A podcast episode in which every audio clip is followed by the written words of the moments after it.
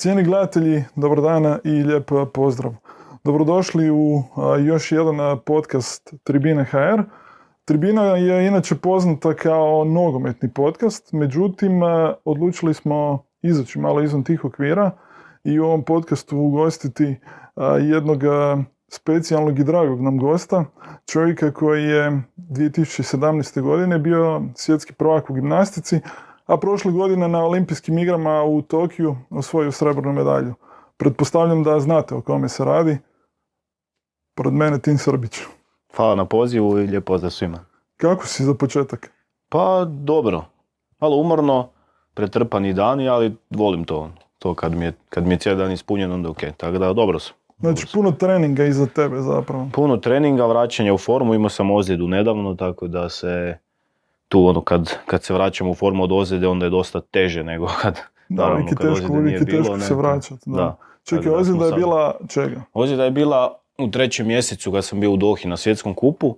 Mi je ključna kost desna ispala tokom vježbe u kvalifikacijama. Ispala nije skroz, nego se pomaknula.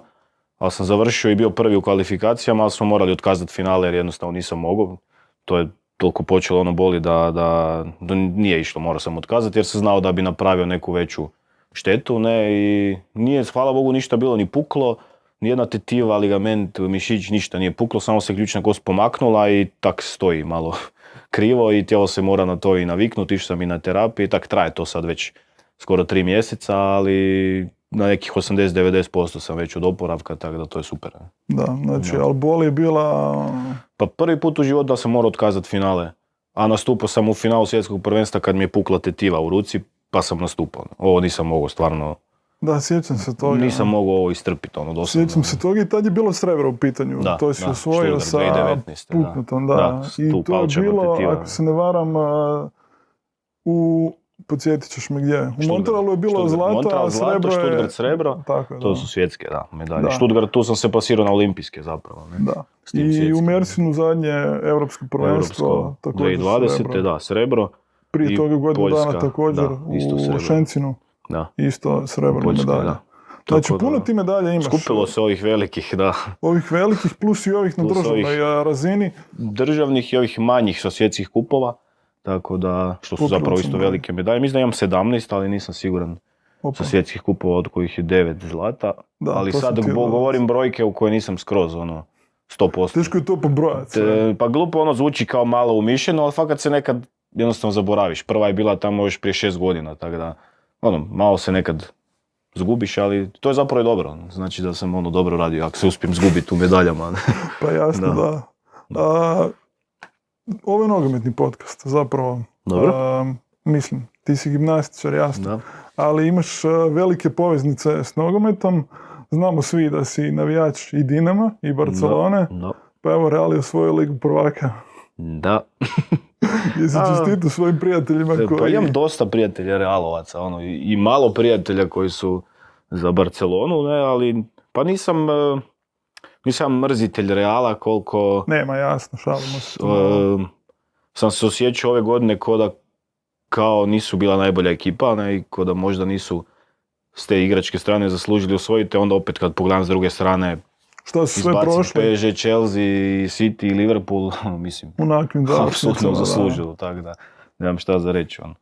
Tak i kak, ja se nadam da se Barca sad malo će se krenuti dizat pod Čavijem i sa mladim ovim igračima, pa možda za godinu, dve, pa tri. ćemo da sa povećanjima pa opet Liga prvaka nazad u Barcu. Da, ali idemo se zapravo osvrnuti na tvoje početke malo. Znači, počeo si u gimnastici, kako to da si odabrao gimnastiku, pored svih sportova koji su se pružali? Ono? Počelo je s pet godina, ali kak mi je stari rekao da me i otpeljao on na nogomet, pa su mu rekli, kak sam jel, jako mali, a i tad sam s pet godina bio manji nego što su djeca inače s pet godina, pa su rekli da sam mali da dođem za godinu dvije, ne, kad malo još ono narastem, ne, pa ja mislim da je on čak htio i na hokej da idem, ista stvar, i jednostavno jednog trenera u tom mom klubu ZTD Hrvatski Sokol je on poznavao, mi tamo imamo jednu malu dvoranu gdje klinci kad počinju su u toj maloj dvorani ako su dobri i sposobni, ako ih treneri prepoznaju, onda idu u veliku dvoranu gdje onda krećeš ono sa već svakodnevnim trenizima i tak. I on je poznao tog trenera u maloj dvorani, Ja sam došao, on je rekao naravno, nama i trebaju mali ljudi, za gimnastiku je to dobro.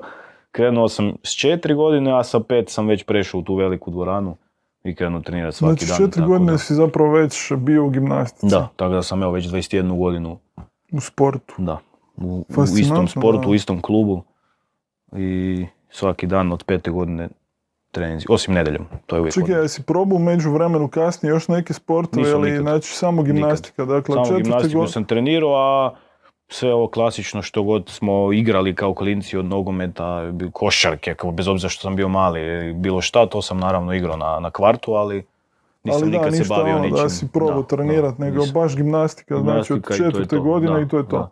Od, mislim, očito se skužilo i treneri su skužili da sam vjerojatno potencijal već tada i ja sam stvarno jako mlad ono počeo osvajati puno medalja i na državnim prvenstvima, ono prvi put sa 10 godina smo išli na međunarodno i tu sam ono bio odmah osvojio, tako da je valjda nekak taj put onda bio ono logičan da, mislim meni se uvijek sviđalo, uvijek sam volio to trenirati, tako da nije bilo uopće niti razloga da nešto drugo, ni probam kad mi je ovo bilo dobro.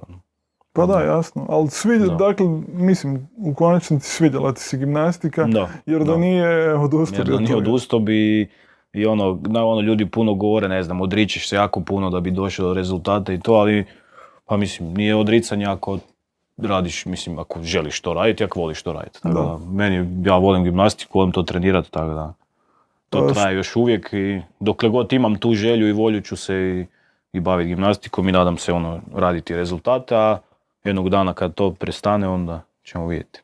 Dobro, gimnastika u početku, kako izgleda zapravo treniranje gimnastike? Mislim, gimnastika ima više disciplina, Da. znači od preče, konja s hvataljkama, ruča i tako Tak je, dalje, da. e, Znači- do više boja čak e, u konačnici ti si odabrao preču. Da, ali kad krećeš trenirat, pogotovo ono kad si tak mali, s 4-5 godina, uglavnom, ajmo reći, neka igra pod navodnicima, zato se djeci jako i svidi, ali kroz učenje tih nekih elemenata od koluta, napred, salta, zvijezdi i tako dalje. I svi mi krećemo uvijek sa više bojem, dakle radiš svih šest prava i to ima svoj olimpijski redoslijed, parter, konj s hvataljkama karike, preskok, kruče, preča.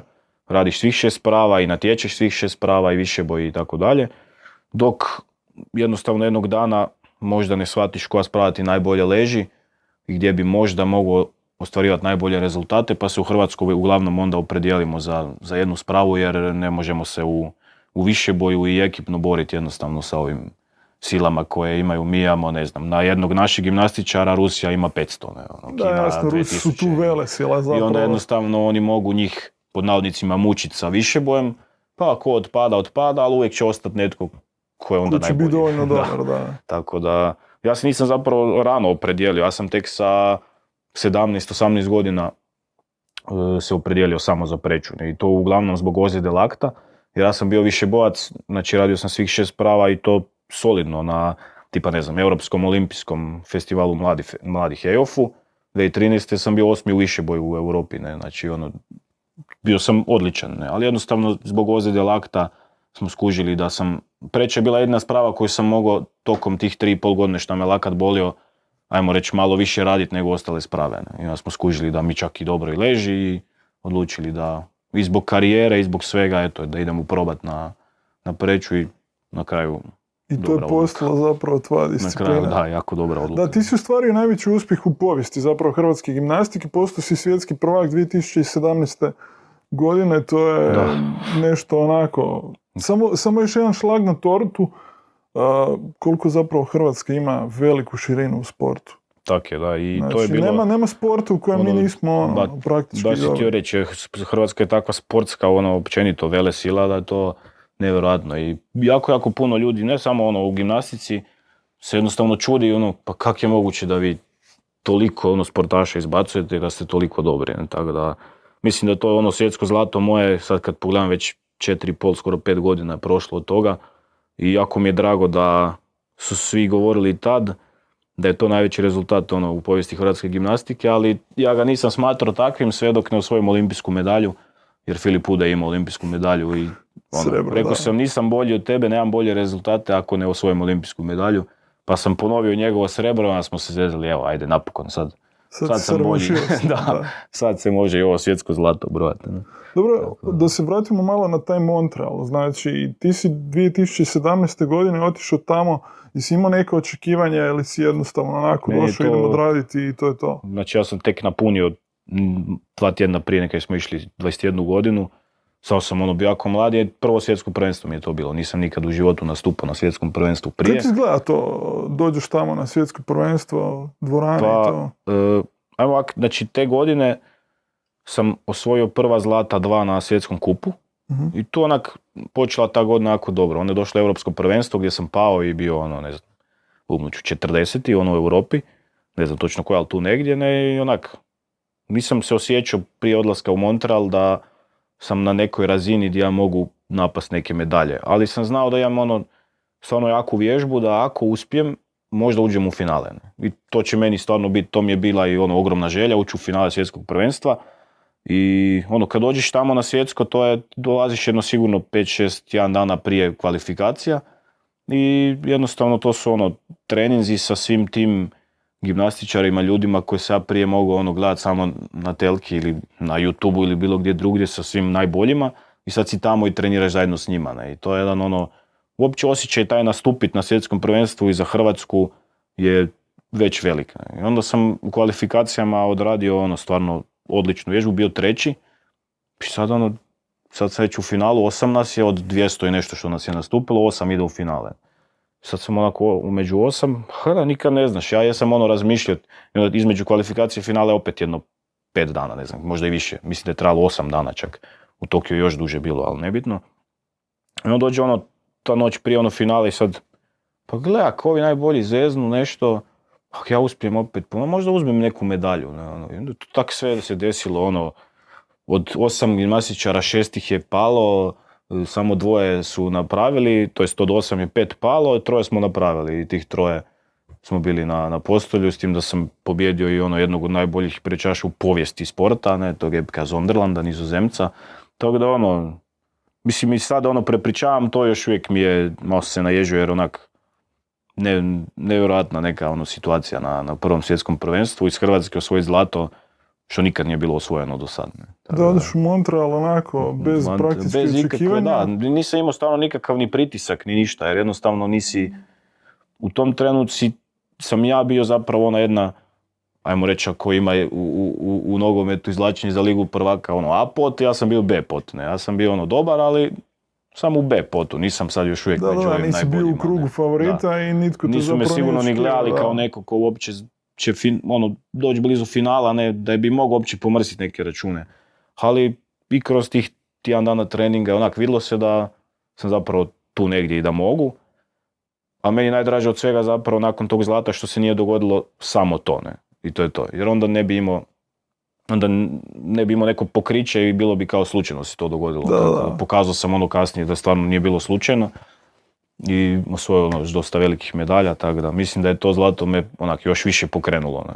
Da, da, to te potaknulo i onda je zapravo krenulo Tad, sve tad sam ovo. znao onda svako sljedeće natjecanje koje sam dolazio, e sad sam bio A pot, bio sam u krugu favorita uvijek. Ne. I onda sam na taj način i nastupao. ne. Da, svi su znali, A- moramo računati na ovog jednog malog iz Hrvatske, Iz Hrvatske, koji je onako, da, Nekad te to zna ono pojest, mene nije. malog u Mene, smislu mladog, da, ono. da. I, iz male zemlje i neko ko... Da, da, da, jasno. Ono, tako da, mene nek, nekad te to pojede kad dolaziš kao favorit, ne. Ajmo reći, onak, pritisak je kao veći, a mene to stvarno mi je, bilo mi je lakše tak, ne. Dobro, u tih Super. pet dana ti si bio, pretpostavljam, dosta miran. Nisi imao sad neka očekivanja, nisi ono, Stvarno bio nisam, napet, ono, e, sad ću ja, ono, treći sam Stvarno u nisam- kvalifikacijama, pa moram a, Nik- osvojiti nikakav medalju. pritisak. Ni, ono, ja jesam razmišljao o tome naravno, jer logično, ako nas je osam, pa moguće da uzmem medalju. Nije Da, to, već sam u finalu svjetskog prvenstva, znači nešto vrijedim. Ali nikakav pritisak nisam imao i trenirao sam toliko dobro, ono, uopće se nije osjetilo na mojem treningu da sam ja nešto nervozan ili bilo šta. I nisam imao u tih sve ukupno koliko smo bili tamo, pa neko dva tjedna i više od dva tjedna, a ni jedan nisam imao ni na treningu, ni jednu grešku. Što ono je jako čudno, to uvijek na treningu ili padneš ili ono, neka greška se desi, pogotovo kad Da, si na da, natjecanju, preko granice, kad nije tako? dvorana, sve je drugačije, desi se gre, mislim, to je normalno, svi padaju, ne. A ja nisam imao niti jednu jedinu grešku do finala, do tog dana I kad sam se zagrijao za finale sam pao dva puta, ono, za redom, što mi, ono, dva tjedna nisam tamo nijednom pao. Ne. Ja sam pomislio možda ono da je to zbog nervoze, ali eto, sva sreća s obzirom da radim sa, sa psihologicom svojom, sam se uspio malo tu primiriti i nekako onak stvarno doći skroz opušteno na taj nastup i nisam uopće zapravo ni gledao, ja sam ko sedmi od osam nastupao, a ovih šest prije su, su svi napravili neke greške, a nisam to ni gledao, ono, tako da nisam zapravo imao pojma kako su oni nastupali. Ne. Pa dobro, ali ti kao vrhunski sportaš možeš sigurno potvrditi da zapravo najbolji rezultati dođu kad si ono potpuno rasterećen. Znao nekad e, čak i Gips znao govori da ono, da je znao da je Janica najbolje rezultate postizala kad je pod navodnicima imala praznu glavu, ono, kad jednostavno nije razmišljala, kad se nije opterećivala rezultatima, nego kad je ono... Pa, ne bi čak rekao da, mislim, lakše je nastupat kad imaš praznu glavu, to jest kad nisi pod opterećenjem, ali se uvijek možeš dovesti u to stanje ako, ako imaš tu mogućnost i ako uspiješ. Ne? Ali ne bih rekao da najbolje rezultate ostvaruješ tad, jer ajmo reći da je moj najbolji rezultat svjetsko zlato, ali opet sam četiri godine kasnije bio na olimpijskim igrama u Tokiju i doslovno kad sam dolazio jedan od tri favorita. Ne? Ono. Tako sa ogromnim, ajmo reći, pritiskom. Ne? Pa opet, jednostavno visi kak ti to sam sebi složiš u, u glavi i kako se odnosiš prema tom pritisku. Ne? Tako da, to, to, istina je da je lakše nastupat kad nemaš pritisak i kad si prazan u glavi, to je, ali nekad baš zbog tog pritiska napraviš i neku, ajmo reći, i bolje, ideš preko neke granice, ono, baš zbog toga. Sad ovisi kako kome. Meni osobno je, nije još pritisak ono nikad utjecao na mene jako negativno, tako da eto, nadam se da, da mogu tak i dalje. Da, nadam se da će tak i dalje ostati. Jer to je ipak individualni sport, u individualnom sportu uglavnom sve na tebi, u loptačkim, ajde, uvijek se možeš osloniti na ekipu. Da, čak i ako si možda ta loši taj dan, pa ajde, potegne ovi, da, ovi ostali pa potegne. Neko drugi, A tu nema, ako si loši taj dan, gotovo. gotovo kod nas. Ne. Tako da je dosta bitno u gimnastici ono proba doći do te neke razine automatike, ajmo reći, da ti ta vježba bude, da misliš doslovno 5%, a da 95% već radi tijelo samo od sebe. Onda, onda znaš da si u pravoj formi i da si doveo tu vježbu na neku razinu ono na kojoj želiš biti. Tako da meni sad dosta teško jer mi se cijeli pravilnik mijenja pa moram to malo cijelu vježbu i mijenjati, učiti puno novih stvari i tako da uzima dosta vremena, ali vjerujem da, da, mogu koliko opet puno, biti na razini. Koliko često treniraš? Zapravo koliko ti traju treninzi otprilike? Pa ja bih rekao sad ono, ajmo reći što sam stariji, da smo smanjili onaj dio da imam svaki dan po dva treninga, jer sad više nemam, nego imam tipa dva ili tri puta tjedno dva znači, treninga. Smanjio si kvantitetu i ideš raditi na kvalitetu. na kvalitetu, tako da ajmo reći ponedjeljak je jedan trening, ali je 3,5 do 4 sata ono traje, ne, od 9 ajmo reći do 1, ne, tako, otprilike. Onda dođe utorak gdje imam dva treninga, pa to se ukupno i bude nekih 6 sati, neka 6,5, nekad 7. Ok, to, to je pomiješano kondicija plus... Uh, to je, kod nas je dosta i ta kondicija ono specifična, jer tipa ta vježba tipa moja traje 50 sekundi, onda ti moraš zapravo kondicijski se dovesti na razinu gdje ti možeš u 50 sekundi dati sve od sebe, ne? a ne da to traje neki duži period, tako da mi smo ono zapravo jako loši tipa u nekom trčanju ili tako, to ono, i malo radimo i ne ide nam baš, jer nismo, nismo ono aerobni sport, nego anaerobni, tako da mi dosta radimo snage, dosta radimo na samim spravama, tu vrstu kondicije, ne? a jako malo radimo zapravo u kondiciju, ajmo reći, koja se radi u, ne znam, ono, nogometu, ono, trčanje i tako to. Tako da, meni trening uglavnom najduže, u treningu najduže mi traje pripremni ovaj dio. Znači, ne znam, krećem trening i uvijek desetak, 15 minuta se radi, to mi zovemo snaga za noge. Znači, neke vježbe gdje se ti pokrećeš, ne znam, skokovi na sanduku, gore dolje, skokovi u čučnju i tak te neke vježbe, ono da se cijelo, cijelo zagrije, onda ide razgibavanje koje traje po 45 minuta doslovno, pa snaga podna, to je snaga za ono trup, i to ono traje sve ukupno na kraju sat i pol dok se cijelo tijelo ne dovede ono u optimalno neko stanje da mogu nas pravu i da mogu onda početi ne, vježbati. Tako da najduže traje taj neki pripremni dio da uopće dođem do, do preće. Ne. I onda kad se primiš preće, onda to... I onda preča i sad ovisi kako koji dan. Nekad ide sve iz prve, pa si 40 minuta, nekad ne ide, pa si sat i pol. Ne sad to ono, koliko ponavljanja ima zapravo na preći, ono, kad radiš neku vježbu? Pa mi, evo, mislim, samo jedan primjer, učim, učim, naučio sam taj jedan novi element, ono, dupli salto preko preće sa okretom i onda moraš uhvatiti opet tu preću. I sad, ja sam, to moj trener sve zabilježi, ja sam ih uhvaćenih imam jedno 600 već. A to znači da imam još jedno 5000 neuhvaćenih, di sam pao u spužve i tako to, zato imamo to da u jamu sa spužvama da možemo padat.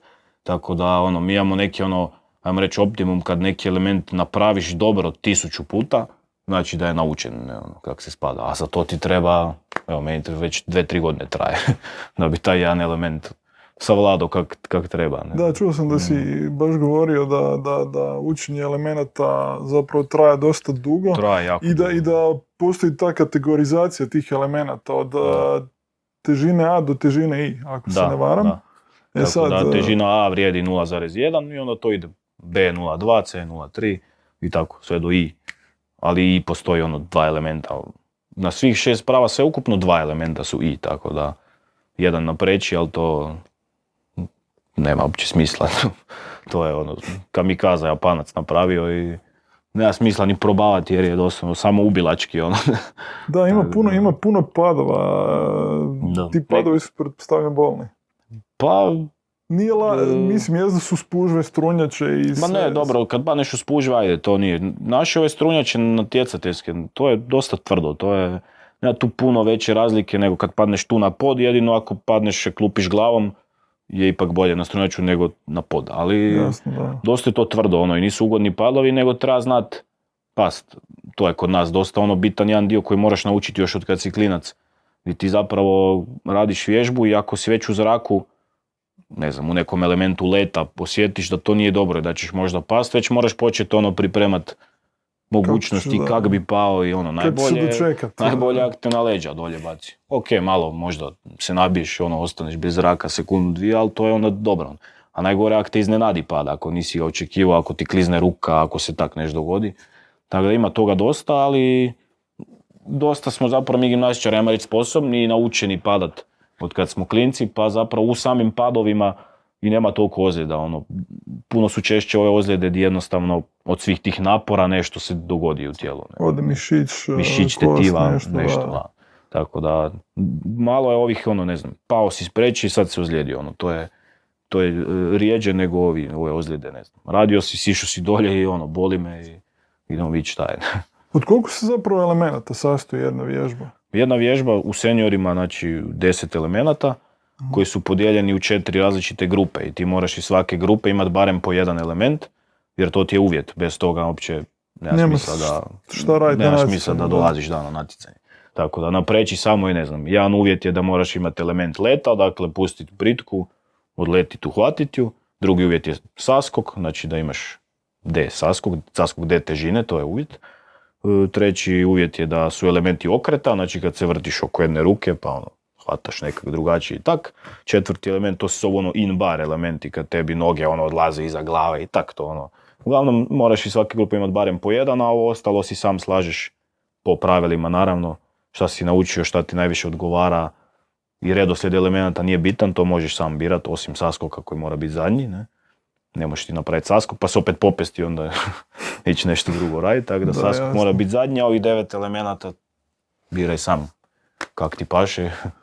I onda tu zapravo suci vrednuju. Suci vrednu, oni znaju svaki element koje je težine, dakle A, B, C, D, oni sve te težine svih deset zbroje, ako imaš sve uvjete to je još dva boda gore i tak se računa početna ocjena. I sad ja sam napravio bubnoću 10 D elemenata, to je 10 puta 0,4, to je 4 boda, imam dva boda za uvjete, znači to je 6 bodova, 16 nula je početna Dakle, ocjena. matematika zapravo. čisto 16 to, nula je da. početna ocjena i suci su vidjeli da sam ja svih tih 10 elemenata izveo za body pol odbitka, to mi tak kažemo, znači 16 minus body pol, 14 500 konačna ocjena i to oni tak računaju. Ne? Ovo je baš pojednostavljeno ono, do maksimuma. Do maksimuma. Inače je dosta komplicirano, ali ovo je ono u suštini. Dobro, ali koliko suci recimo tu mogu onako subjektivno procjenjivati? Ima Pa li toga? mogu, mogu dosta, ali ono što ja ono, uvijek govorim, moram priznat, kod nas u muškoj gimnastici je stvarno ta neka, pod navodnicima, korupcija sudačka, ono, navlačenje za svog i tak je na minimumu. Ono. Stvarno se rijetko to događa da, da nekog zakinu, da nekom namjerno dodijele. Činjenica je da ako dođeš možda iz Rusije, Kine, da u startu će te gledat drugačije, ne, jer očekuju odmah da si dobar, ali ako si bolji od Rusa, onda si bolji od Rusa i to će se i vidjeti. Ne? Da, dobro, to su te velike da, nacije Mislim da koje- je veća, veća razlika u ženskoj gimnastici gdje dosta više cijene te velike zemlje nego ove manje. Ne? Tako da, ne znam zašto, ali eto, Da, veća je razlika. Kod nas ono stvarno je, je ok, i kažem, ako ko što i na olimpijskim igrama, bio sam bolji od Rusa, bio sam drugi. Bio sam lošiji od tog Japanca, jako malo, ali sam bio lošiji za to koji sve pet. Da sam bio bolji, ne bi u, u Tokiju ne bi imali problem da, da daju meni zlato ispred Japanca ako sam stvarno bio bolji. da. Ali činjenica je da se može subjektivno utjecat. Ono, mislim, gleda se to uvijek, ono, gledaš koji ti je sudački blok koji te spopo, ne, to se random izvlači, na primjer, za finale olimpijskih igara, ne smije biti ni jedan sudac u finalu od tih ljudi koji su u finalu. Znači, nije smio biti Hrvat, nije smio biti Japanac, nije smio biti Rus, d, d, d. I onda ono, random izvlači ove ostale i uvijek gledaš, gle, ipak ti je bolje da bude gore Bjelorus, Ukrajinac, Slovenac i Srbin, nego da bude, ne znam, ono, Kinez, Australac i ne znam, ono. Ipak ti je bolje da su ti ovi malo bliži. Dovoljno ti je ono jedna desetinka. Ne? Da, to jasno. kod nas na toj razini 14.7 i 14.8 je ogromna razlika i može znači četvrto i prvo mjesto. Ne? Da. Tako da, tako na, na tim malim detaljima se može dosta Dakle, nijanse zapravo odlučuju pobjednika u Da, gimnastici. da, to je stvarno doslovno doskok i ono jedan mali korak. Odlučuje o, ili si prvi ili si ono možda čak i četvrti doslovno. Zapravo, ti kad odrađuješ vježbu, kad čekaš ocjenu, onda postoji ona plava oznaka, jel tako?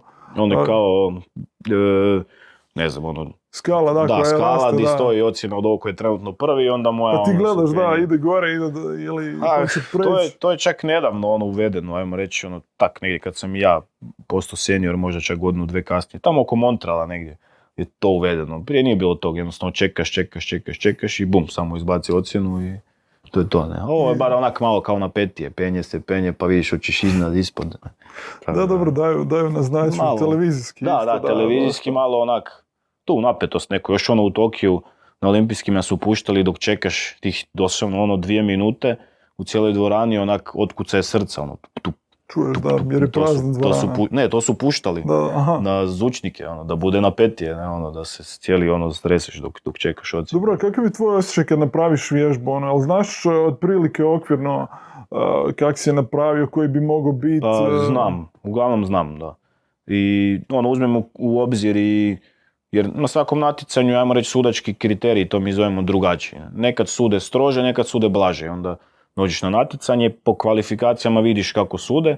Ja znam po svojoj vježbi uglavnom ocjenu onako u, u dve, tri desetinke sigurno ono koliko ću dobiti. A sad nekad te iznenadi i nekad dobiš više nego što si očekivao, nekad te iznenadi i dobiš ono dosta manje. To je sad kako kada, ali velim, na ovoj razini na kojoj sam ja i nakon toliko puno vježbi, već možeš lagano, onak kad si doskočio, procijeniti koji ćeš bit, a opet na ovim najvećim natjecanjima uvijek uzimaš i nešto u tebi, ono, čak i da znaš 100% da si u tom trenu prvi i najbolji, uvijek imaš neku dozu onak malo ono, malo si skeptičan i ono čekaš, nikad ne znaš šta će suci ono sad Da, reći. šta će reći? Da, tako da. Da li će dati ocjenu? Ali ajmo reći uglavnom 90% slučajeva onak kak mislim da će biti i bude tako. Ne?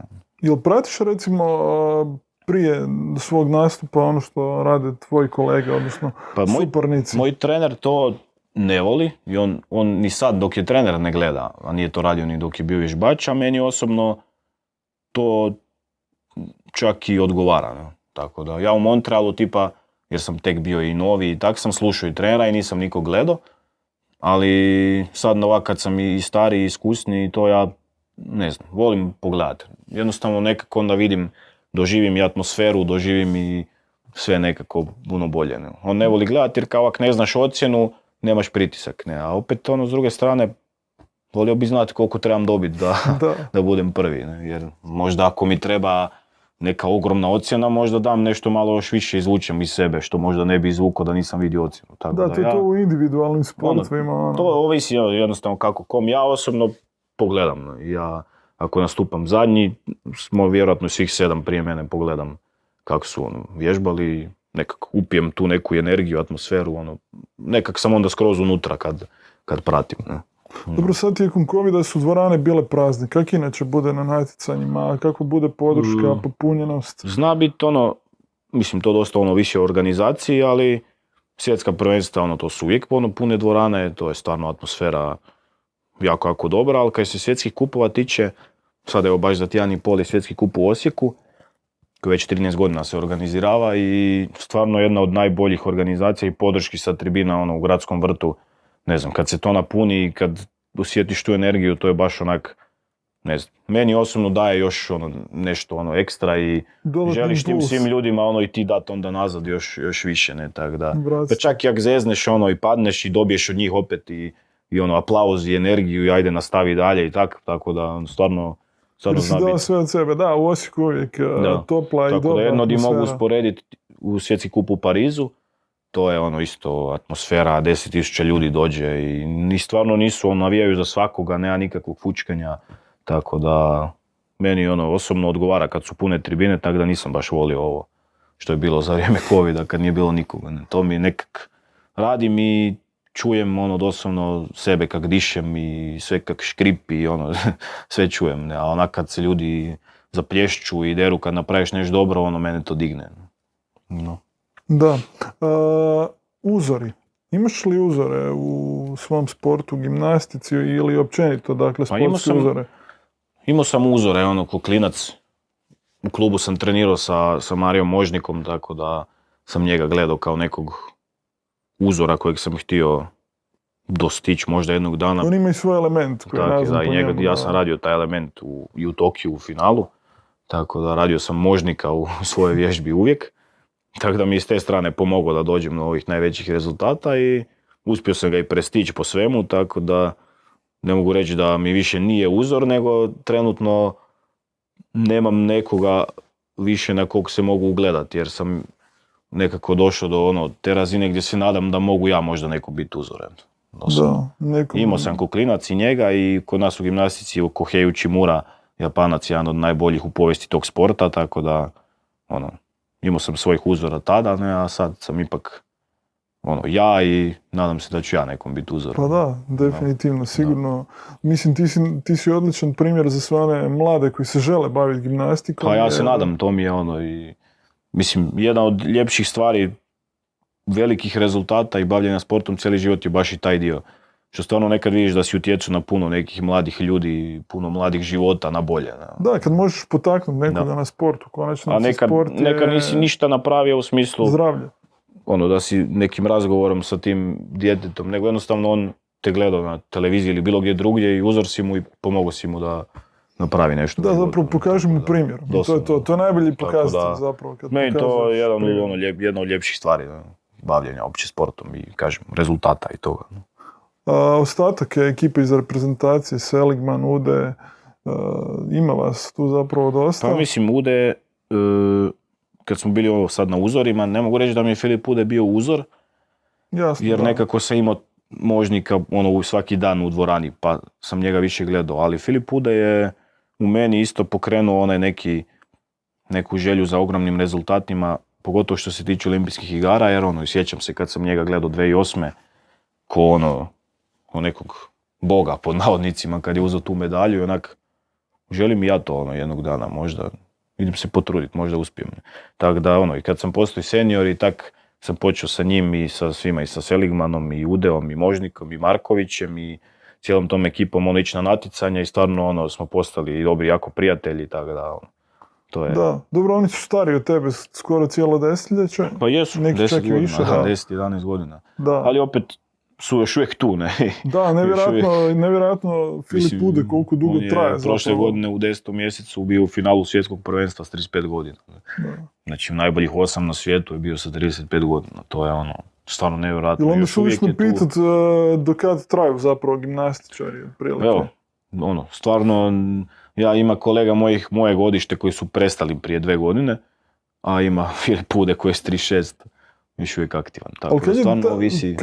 oprosti, prekinut ću te, kad je taj neki prime, recimo, koji Ja su bih to rekao godine? d- onak? između 25. i 30.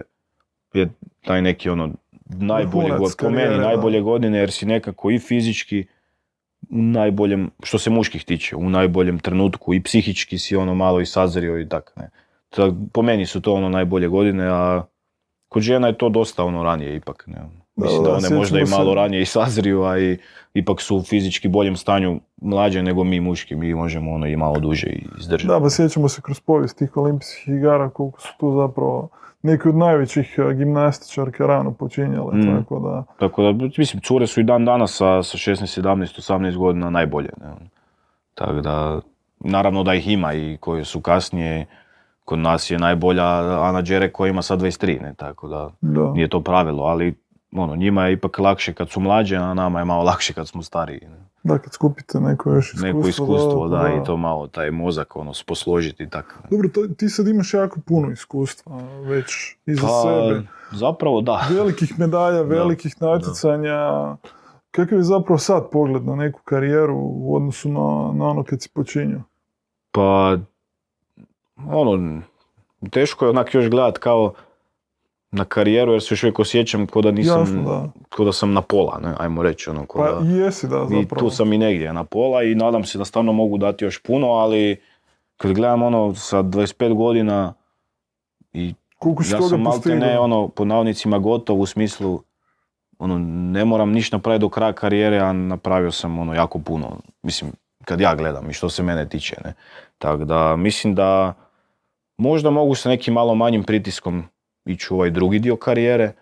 Opet s druge strane, ja si volim postavljati ciljeve, imam neke želje da mi jednostavno bude i napetije i izazovnije trenirati, natjecati, tako. Tako da, imam neki svoj ono, cilj za sad sljedećih par godina, da postanem europski prvak, nadam se da ću to Nakon dva srebra. uspjeti, da. Da dođe To mi je onak neki cilj, ne da si stvorim pritisak i teret, nego da si stvorim Pa izazov. ne, dobro je, dobro Da. imati ciljeve Da. i izazove. Da. Jednostavno, to je potrebno da- da te motivira, da Da. gura prema naprijed. Mislim da je dobar pokazatelj opet sa ove strane uzora kad ti nakon ovakve karijere opet pokazuješ i želju i ciljeve i motiv za dalje, tako da vide ono svi da što god ostvari u karijeri, ako ti imaš volju i želju možeš još. Ne? Tako da, ja stvarno imam još uvijek i motiva i volje i želje i nadam se da će to potrajati. ne. A općenito sportski uzori neki iz možda drugih sportova, jesi tu tražio nekog ili, ili životni ovako? Da, pa ne mogu reći da sam se onako kao vodio nekim sportašem. Ono, stvarno sam pratio sport i općenito, jako puno i nogomete i to. I obožavao, ne znam, ono, počeo sam gledat nogomet zbog Ronaldinja, ali I Barca. Naravno da mi I tu, nije- Barca je tu zapravo Barca prelasa krenulo, na da, ne, tu je prva tekma, ono mi je deda rekao da pogledam, bilo je Barca Villarreal, sam sjeo pogledao, ono i tak je to nekak i krenulo, ne, ali ne mogu reći da mi je onak Ronaldinho uzor, jer to zapravo nije ni dobro. Da. Znači je Ronaldinho uzor, bolje da je Ronaldo ili Messi ili tak neko, ne. Tako da, mislim, ja obožavam Mesija isto od kad je krenuo, ali ne mogu reći da nam je uzor, jer teško je u drugom sportu pronaći uzor, pogotovo kad si gimnastičar, onak, e, dosta je, baš je dosta ono drugačije od svega ostalog i onda je teško se voditi nekim, ali jedan, bez obzira što ja obožavam Mesija puno više od Ronaldo, jedan Ronaldo mislim da je primjer ono svima, Atleta. kako, atleta pravi, ono, pete, da. sportaš, ne ono kakav, kakav moraš biti, a sad ima nekih ono i primjera koji su jako dobri uzori, ali općenito to možda nije neki dobar način tipa kao Michael Jordan, ne, ono, on je vjerojatno uzor mnogima, ne, ali vjerojatno samo on mogao funkcionirati s tom glavom koju je imao, ne, tako da sumnjam da, da bi neko drugi mogao to Da, jasno, na taj stva- ne njegov način. takvog ne, I tako mislim da puno tih ogromnih, najvećih sportaša ikad su ono takvi teški individualci da je da nekad možda nije ni pametno ih pratiti ono u tom smislu. Ne? Ali Pa- uzora kao čovjeka je dobro imati, ali kažem, iz nekog drugog sporta, evo ne mogu sad izdvojiti. Dobro, zapravo uzora možeš pronaći u svakodnevnom Možeš, životu, da. u običnim malim ljudima. Bilo zapravo. gdje, tako da... Tako Ili da- možeš pronaći jedan dio svakog od tih ljudi koje voliš, ono, koji ti se sviđa, kojeg želiš dostići ono, kod njih. Ne? Tako da možeš imati ono, naravno i više uzora iz različitih polja. Mislim, ja dan, danas, na primjer, kad gledam ono i na, na svoj život i sve, ne znam, imam prijatelja koji išao sa mnom i u srednju školu i na fakultet, ono Špoki, pozdrav, e, koji je onak s 25 godina sad vodi građevinsku firmu i završio strojarstvo. Ne? I sad, meni je to ono uspjeh koji moj u sportu. Tako da gledam na tak ono različita životna polja na taj način i pokušavam ih uspoređivati sa, sa sportom. ne. Pa da, to je zapravo ispravan put, jer ne moraš biti ono sportaš, ne moraš biti javno eksponiran da bi nekome Da bi- bio uzor, Da bi bio da bi uzor zapravo nekome. bio uspješan čovjek Pa u konačnici. Da. Ali dobro, vi sportaši se ipak a, puno više eksponirani, vas djeca gledaju i zapravo vi ste ono primjer a, Pa- kojim se mnogi vode. I to, To je dobar primjer zapravo ono, kad ljudi vide Tina Srbića, kad ga djeca vide, kažu gle, želim ja ovo probati, to opet vodi ka nekom To je- zdravom da, životu, da. tjelovježbi, sportu. Tako da dobro je, dobro je biti dobar primjer, ali opet ne treba, uh, kako bi rekao, ono ima dosta onih primjera sportaša, ne znam, koji su ono jako poznati, onda naprave nešto loše i onda ono, pa kak možeš, ti moraš biti primjer djeci. Ono. Mislim, realno ne mora on ništa, ne, on je samo Čovjek od igrom slučaja se bavi time što je medijski jako eksponirano, ali mislim, on ako ne želi biti primjer djeci, pa ko njega sili da mora biti, ne. Meni je drago da ja jesam i nadam se da jesam, ne. Ali to je ono moja želja i ja želim takav biti. A sad ono, ne treba neko ko ne želi možda ono, zbog toga ganjati. Ne. Dobro, kakav je interes općenito vlada u Hrvatskoj za gimnastikom? Znamo da su kod nas loptički sportovi zapravo ti koji su najpopularniji. Da. Tu ću uključiti možda i tenis, jer u konačnici tenis ima lopticu. Definitivno da su ono popularniji, da više djece se bavi tim, ali ima interesa ono, i djeca stvarno ono, ima ih i dosta i vole, mislim samo moj klub ima skoro tisuću članova, ne, tako je da, samo jedan klub, puno, ne, da. to je jako puno, ne.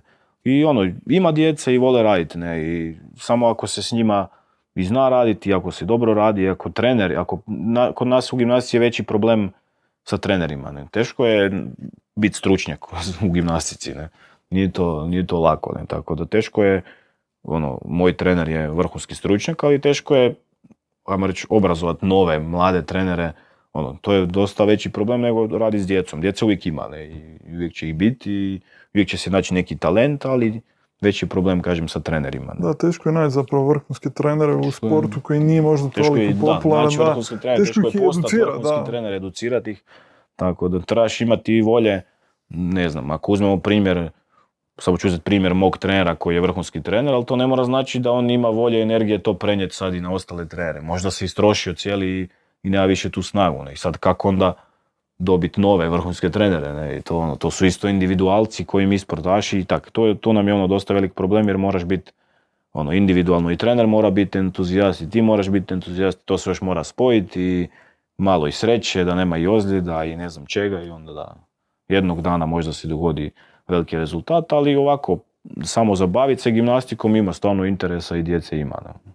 Imaš ti neke trenerske ambicije možda u budućnosti ili Pa neću nikad reći ono ne, jer samo nikad ne znaš di te može put odvesti, ali još, još uvijek se ne vidim u tome. Ne. Ne- imam dojam da stvarno razumijem gimnastiku jako dobro i da, da mogu tu biti u nekoj ulozi nekakvog savjetnika, ajmo reći, ali da nemam, ne, ne vidim se još uvijek ono, jer to je toliki proces, ono ne znam, preuzet grupu klinaca koji imaju šest godina.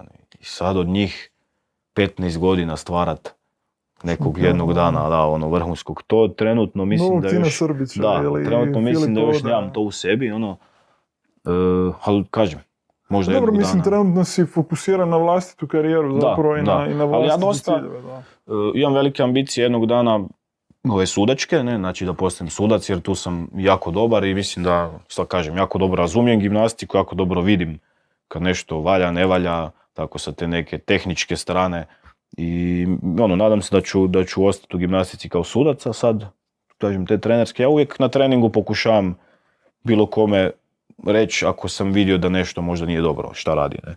Tako da uvijek pokušavam ono dati svoj neki uvid u to, jer kažem, stvarno mislim da, da razumijem i da ako na kraju krajeva, ako ja nešto nekom kažem i ako proba to popraviti, ako sam onda uspio, meni još draže. Ne? Kako se zapravo trenira gimnastika? Ko je zapravo tebi dao nekakve inpute, ono, napravi ovo ovako, napravi ovo onako? To je, mislim, ja radim stvari koje moj trener nikad nije radio, tako da moraš imati taj neki ono osjećaj za to jednostavno i to je toliko puno, to su sad već toliko opasni ono elementi da moj trener je išao uvijek na onaj način da napraviš 188 tisuća nekakvih predvježbi dok uopće to ne probaš prvi put, onda kad probaš prvi put ajmo još 100 tisuća puta nad jamom sa spužvama, da, da dok to ne dođe stvarno ono do neke razine sigurnosti, to govorim samo o jednom elementu. Ne.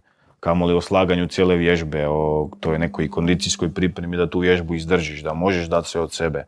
Jer ti tokom vježbe ne možeš davati cijelo vrijeme 100%, ti moraš računat koji element možeš ići s 50%, koji moraš dati 100%, ne? da imaš snage za kraj, ono, to su već i, i taktički, ono, Da, da, gdje ćeš ima, koji ima, elementi znači, postaviti. ima meni dosta je- taktike. ima u taktike gdje meni, ne znam, prvi, drugi element u vježbi mi je D težine, a predzadnji element mi je E težine, koji je teži od ovog D.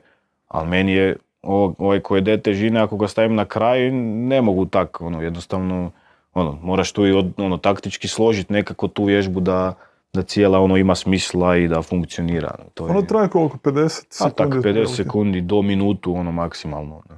Znači, na ne, ne. želiš, niti vam daju više. Ne, plan, plan ti je da traje što kraće. To je Da. Poanta je, znači što kraće traje, Što više elemenata zapravo u u što, kraćem vremenu. vremenu, ne. Da imaš što manje nekih tih pripremnih, to mi zovemo, znači jedan veletoč, to je samo ono jedan krug kad se okreneš oko Da, preće. ne. da. Što manje tih pripremnih, jer to sve oduzima vrijeme, oduzima ono energiju. Najbolje je kad uspiješ složiti da to jednostavno element po element jedan za drugim ide što nekako onak skladnije, ne, da se Bro, to je opet sve u brzini to su automatizmi, to je- ono. Automatizam taj je nekako najbitniji, ono, i sad ti jednostavno ako si tih 95% automatizam, imaš ovih 5% svoje glave di ti osjećaš u svakom trenutku taj element, ne znam, kažem, element puštanja je najlakši za opisati ovako ono lajcima, ti pustiš pritku i radiš taj element, ti već im si pustio, već moraš znat gdje otprilike će biti pritka kad ju hvataš, ne, ono, da se možeš pripremiti, ako ti je predaleko da se možeš izdužiti, ako ti je preblizu da možeš, ono, jednostavno moraš biti spreman u zraku na to di će pritka biti. Ne. Naravno da. se desi nekad ono da misliš da je tamo, a tu je, ne, onda se ono, Da, jer kad, kad gledamo gimnastiku, to zbilja onako djeluje impresivno i nevjerojatno, ali... To je, ne, mislim da je e, teško ljudima ono, za, teško mi je opisati sad ljudima koji će gledat koliko tebi može proći misli kroz glavu tokom tih 50 sekundi. Ono. To je, Što ti prođe kroz to je glavu? nevjerojatno. Ono. Ja krećem, ako opisujem samo ono, sad ovaj Tokio, jer to je nekako najstresniji ono, trenutak finale u Tokiju, ne, di ti, ja izlazim sad na, gore na podi i imam, ne znam koliko, dok izađe ocjena od ovog prije mene, neke dve, tri minute, muka, sam sa sobom si, ne.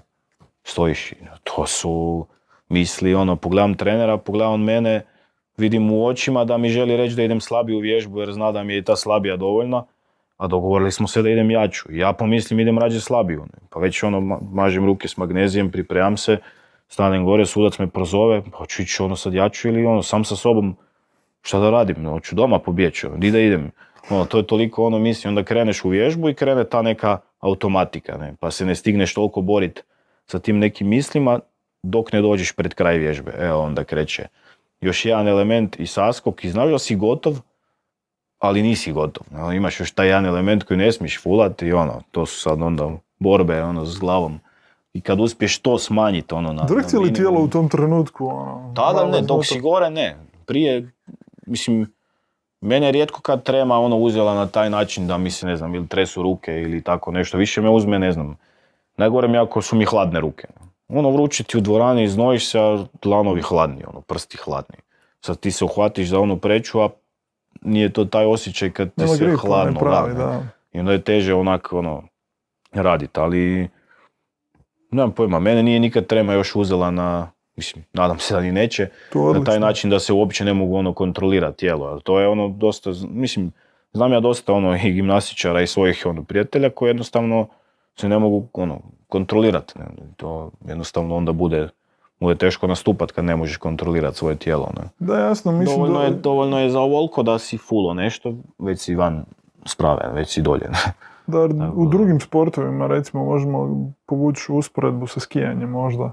U skijanju ono, imaš dvije vožnje pa ono, vidiš uh, kak ti je protivnik odradio vožnju pa ono, ti si Pa se- jednostavno tu da, da. onako sav stisnut. Da, ne znam kak je to ono, tipa u skijanju, ono, kad ono, skijaš, ne znam, drugu vožnju i sad, da ti znaš koliko brzo ideš i ono, koliko ti je... Pitat ćemo Filipa ono, Zupcića, da, da, da, nisam pričao s njim nikad o tome, ali ono, jednom kad uspijem uhvatiti neko vrijeme, baš me isto da... Da, nadam zanima, se, ne. nadam se da će biti prilike da i Filip dođe Da, ovdje. E, to ću, to ću morat popratiti sigurno. Da. Uh, idemo se malo svrnuti na Tokio. olimpijske igre u Tokiju, dugo iščekivane, trebali su biti naravno 2020. godine, sve Da. pomaknuto, bilo jako puno upitnika, hoće li se održati, neće se održati, pa onda na kraju ipak stvore neki kompromis, održat će se, ali bez Bez prisustva gledatelja, da. A, Kak je tebi bilo u tom trenutku, ono? Pa jedan od težih perioda u karijeri je Da. taj dio bio. 2020. ono, kad nismo znali. Ja sam se 2019. krajem godine to ozlijedio, bio tu tetivu i dosta dugo je trajao taj oporavak, tako da sa te neke ono sportske, rezultatske strane je meni zapravo odgoda dobro došla, ne? Ali sa ove psihičke strane je bilo ono jako teško. Jer ti moraš onda, pripremaš se za najveći trenutak svoje karijere, a ne znaš što će ga uopće biti. Ne? Doslovno. Ja sam cijeli život sanjao ono samo, samo da odem na olimpijske igre. Ako se uspijem plasirati, to je za mene već uspjeh jer u gimnastici je ono brutalno teško se uopće plasirati na olimpijske igre. Tako da kad sam ono to uspio i kad sam počeo razmišljati o tome, je li moguće da će mi sad to ono oduzeti a sve sam dao samo da se plasiram na olimpijske igre i sad će mi neko samo to tako uzeti. Ono. I tako da je bio to jedan dosta ono težak period u karijeri, ali eto, uspjeli smo i to nekako ono, prebroditi i taj ono trenutak olakšanje kad smo saznali da će ih stvarno biti i da će se to stvarno održati je bilo ono, lijepo za čuti. Ne? Da. A kako su zapravo izgledali treninzi i pripreme? Mislim, sad se vraćam malo unazad, da u toj a, pandemijskoj godini, ono kad je bilo sve zatvoreno, kad, čak nisu, kad se čak nije moglo niti trenirati. Ok, ti si sportaš prve kategorije, vi ste tu zapravo imali. mi smo dva do tri tjedna, mislim da je bilo sve zatvoreno, Mhm. čak i za nas, ali ja se švercu, tako da neću reći gdje ni kako, ali Da. Mislim, uzeti sportašu prve kategorije tri tjedna treninga, mislim, ono, moraš biti stvarno lud, ne, tako da mi smo to odradili i ta tri tjedna. Tako da, Da. nisam izgubio puno, ne. E, ali Nije bilo sam... natjecanja tad. Da, nije bilo ni natjecanje i tu gubiš dosta, ono, pogotovo u gimnastici ti imaš ono formu i imaš natjecateljsku formu, ono. I sad možeš ti biti na treningu u top formi, najbolji na svijetu, ali ako nisi natjecao dve godine, teško je to pokazati na natjecanju jer ti treba taj feeling natjecanja. Na natjecanju uvijek nešto se dogodi što nije onak kak te, tebi doma, ne znam. Doma se zagrijem, pripremam za vježbu, ja si uzmem, ne točno u onom trenu kad ja želim ići vježbu, tad idem vježbu. A na natjecanju nemaš ti birati. Ne? Ovisi u koju grupu si stavljen, tad i tad nastupaš, nije bitno jesi se zagrijao dobro, nisi, jesi se stigao zagrijati ili nisi, ideš. Ne? I nije bitno jel si se zagrijao pa stojiš tamo 45 minuta i čekaš, nikog nije briga. Ne? Moraš u svim tim trenucima znati izvući iz sebe ono nešto i opet od natjecati. Tako da ta natjecateljska forma je kod nas jako bitna i onda to kad nije bilo natjecanja je dosta, Da, teško je tempirat zapravo u dosta, je, vrijeme. dosta je utjecalo na nas, ali ajde, održala su se neka natjecanja i svjetski kupovi i tak, pa nekak smo to sve uspjeli. Ali Bilo je sportova koji su još puno više otkazivali nego, nego gimnastika, ne, pa ajde. da, koliko izgleda zapravo, pri, odnosno koliko se razlikuju pripreme za jedno veliko natjecanje u odnosu na one standardne treninge koje imate? E, Pa dosta je ve- veća razlika. Zapravo su ovi standardni treninzi kad nisu pripreme za natjecanje puno teži od ovih koji su pripreme za natjecanje kod nas. Jer, e, ne znam, sad evo, dok nije, ne znam, ajmo reći, tri mjeseca je do svjetskog prvenstva, ne, i sad ti krećeš, ne znam, evo, ajmo u petak, idemo prvi put vježbu, počne ocjene 5-8, ne. I to ti je onda brutalno teško, jer još nisi u toj nekoj ono fazi gdje tijelo to može izdržati, bla bla. Pa onda kad već dođeš do nekih tri tjedna prije svjetskog prvenstva, ne znam, gle, utorak je, zagri se, ideš vježbu, gotov si. Ne?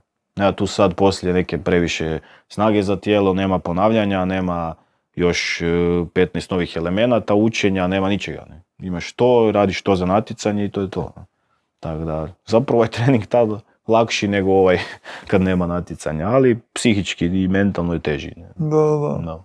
Pripremaš se zapravo za to. Mi imamo neku, ono, ja i trener, e, foru, da ne znam, pripremam se za veliko natjecanje, svjetsko prvenstvo, u kvalifikacijama ćeš raditi 6-2 početnu ocjenu, moraš imati barem 15 6-2 vježbi prije na treninzima odrađenih, prije tog svjetskog prvenstva i to dobro odrađenih. U finalu ćeš ići 6-5, moraš imati barem 5 tih 6-5. ne, To su ipak puno teže vježbe i teže psihički se za njih spremat na samom treningu. Pa njih treba imati 5, ovih treba barem 15, tako smo si mi nekako ono složili i funkcionira za sad, što se mene tiče. Ne. Da preći je, preći je, svaka sprava kod nas drugačija, ne znam. Na primjer, na konju s vatljkama dečki znaju napraviti tri vježbe u jednom treningu. ne. A ja napravim tri vježbe u ono, deset dana. Jer je Da. jednostavno drugačije. Ne. Da. Puno, puno drugačije se zapravo... Skroz dva drugačija sporta su, na primjer, parteri preča. Konj s vatljkama i karike. Skroz drugačije. Drugačije moraš biti fizički građan za svaku spravu. Ne. Da, jasno, za parter i... Da. Tako da, dosta ono to zanimljivo.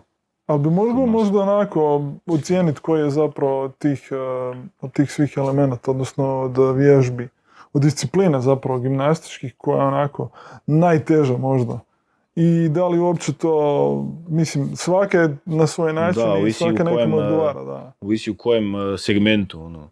Ja bih rekao da je preskok uz preću možda najopasniji, Mhm.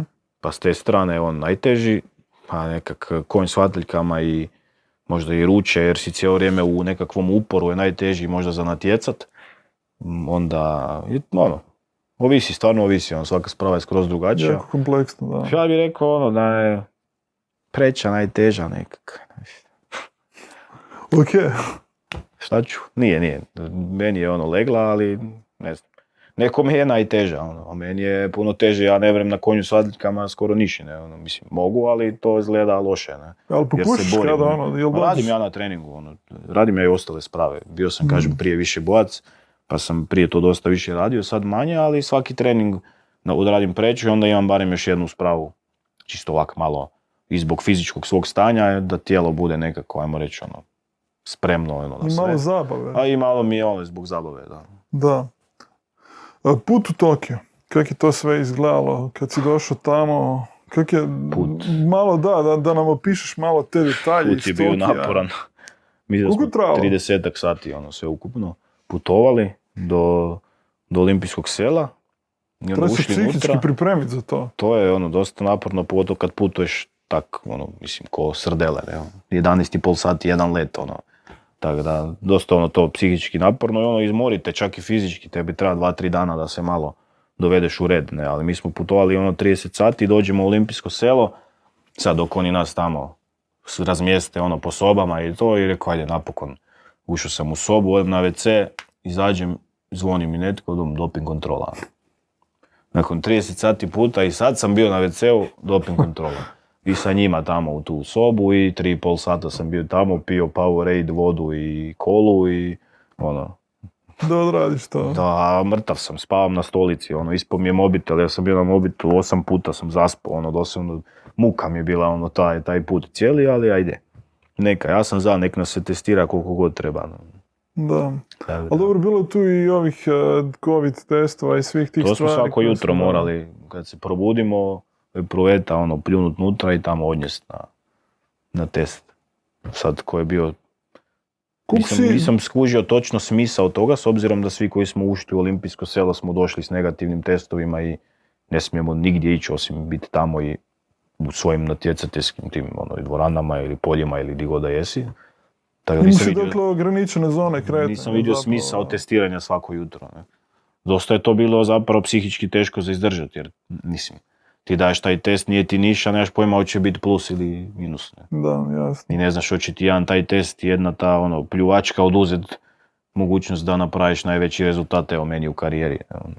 Tako da, Da, mislim, covid je, stresno, ono, dosta stresno bilo to. covid je puno toga poremetio, jer Mm. prije ono si nekad mogao, ne znam, s temperaturom ono, odraditi nastup i to, a A sad mogu, mogu, ti si, mislim, 308 temperatura, jesi u banani, ali možeš probati dati sve od sebe, ko zna, Da. možda uspiješ. A sad nisi smio uopće, ne. Da, Tako, I te temperature, kad god izlaziš iz sela, ulazi smjerene temperature. Pa šta ako mi neke puknulo danas, imam 37,5, kad ne, ne smijem ući u selo, ne, ono, ajde. da, malo, čak i iscrpljenost. To, iscrpljen imunitet ti padne, temperatura ti malo skoči, drugi dan ujutro si dobro, ne, ali eto, odmah kreće ono, alarm, ono, i tak.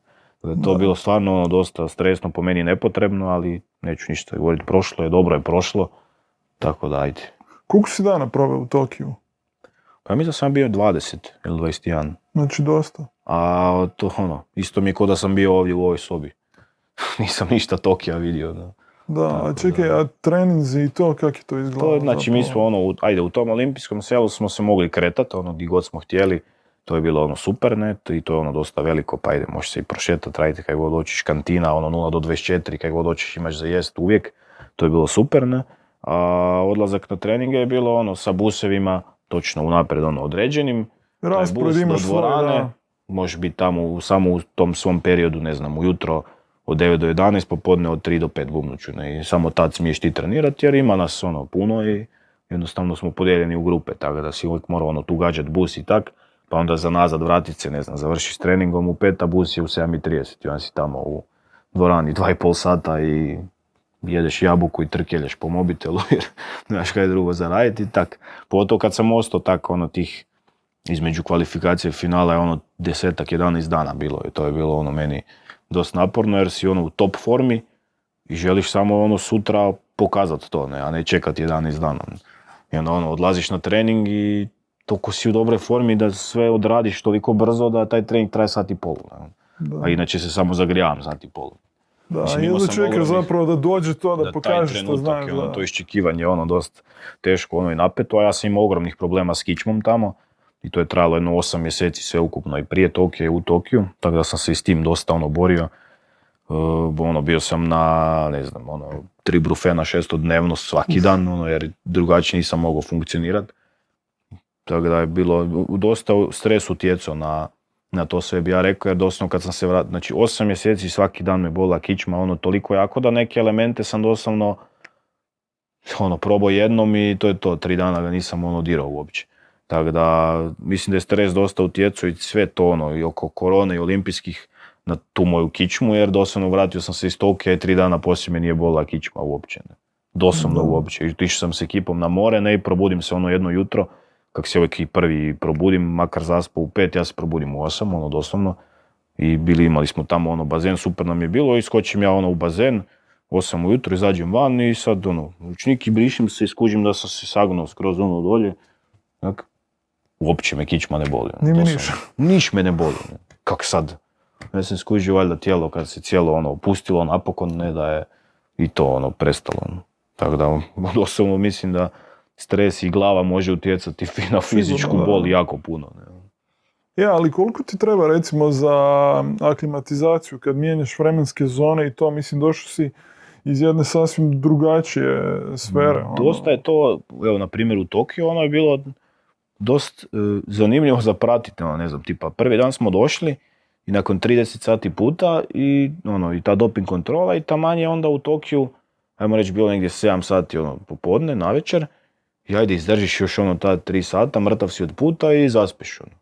I ono, zaspao sam, spavao perfektno ono, cijelu noć. I onda si sad već ono, naspavao se, odmoran si, ali tijelo je vjerojatno još uvijek u onoj zoni prošlo i ne, i sad je ne znam, ono, pet popodne, a meni se ono, brutalno spava i prođe 2-3 sata, 8 je 9, 10, 11, ponoć, uopće ti se ne spava, jedan ujutro, dva, ništa, ono, najrađe bi sad, ne znam, na trening otišao. I onda si opet od tog što nisi spavao tu noć izmučen, pa iduću noć spavaš dobro. ne. I to ono, jedno 5-6 dana ono treba sigurno. Treba za Da, aklimatizaciju. meni tako, oko 5-6 dana treba da se... Kad je tako ogromna razlika ono, u zonama. Kad je ono sad, dva, tri, to nije nikakav problem. Ne, to. Znam da sportaši onako žive dosta spartanski. E, Kakav je tvoj taj ritam, recimo, sa ustajanjem i odlascima na spavanje i to? Pa ja cijeli život spavam jako malo, tako da jednostavno se tak navikao. Ne. Ja spavam po 6 do 7 sati i Znači nisi ko neki koji kaže ono, trebam 8-9 sati sna za odmor. Ma ne vjerujem ja u to. To je zdravo i to je dobro. Znači nije da niko nek ne misli da to ne podržavam, moraš spavati bar 8 Jasno. sati i to je dobro za tijelo. Ali mi niko ne mre reći da jedan dan je spao 6 sati i sad on ne mre. Ne. Da, To je čisto glava. Ne. da, jasno. Tako da, jasno. Ja sam se navikao spavati toliko i naravno da se osjećam odlično kad spavam 8-9 sati i odmorno, ali onak, ako sam spao 6 sati, kaj to sad znači da um ja cijeli dan kuko i ne bum niš napravio. Pa to, onda ne ni- nikad niš napravio jer Jasno, da. ono, ne znam, meni je teško ono zaspat prije ponoć, pola jedan, tako da ne znam zakaj tak se navikao i onda ono, malo manje spavam, ali mozak mi se ono na to navikao i ne osjećam se umorno ako odspavam samo 6 ili 7 sati. Ali rezultati su tu, to je zapravo Da. najbitnije, da, nema. Tako da, mi- mislim, tijelo se navikne na svašta, ono, ne kažem da je dobro spavati 6 sati, ali kažem da se može ako ti se dogodi par puta tjedno da se nisi naspavao, mislim da to nije razlog da... Da, dobro, da kod tebe odradiš, nećemo ne. čuti ove izgovore, aha, nisam sad se dobro naspao i to, pa Nema evo, pa je zato rezultat trpio, nema izgovora, nego jednostavno, to je to. je, I mislim da to i jesu samo izgovori, ono, da čuo sam od puno ovaj, sportaša i U čak i kolega, da. ono, ne, jo, ne mrem, e, nisam se naspavao. Kaj ne mreš? Pa ne mreš ti to skužiti, ja moram spavat 9 sati. Pa ne moraš. Danas ne moraš, danas si spao malo i danas odradi, sutra ćeš spavat. Tak ja razmišljam da. i pokušavam na taj način malo i trgnut ono i sve. Tako da, kod mene funkcionira ono. Ja razumijem da nekom treba više nego meni, ali opet kažem, kad ti se desi nema tu kukanja ono. Koliko vas je bilo u Tokiju, ono, delegacija s tobom, ko je sve išao? Trener? uh, Moja kao da, da, da, gimnastička delegacija, Da, da, ja i trener. Aha, samo ti Da. trener. I bila je Ana kao ono, Natjecateljica. natjecateljica i njezin trener. Da. Znači, Ali neko, ono, liječnik i to... to je od Hrvatskog olimpijskog odbora, Mhm. njihov liječnik, njihov fizioterapeut, Mhm. oni nisu bili naši ono osobni Da, ili naši iz gimnastičkog saveza, nego je olimpijski odbor imao svoju ekipu liječnika, fizioterapeuta, svega.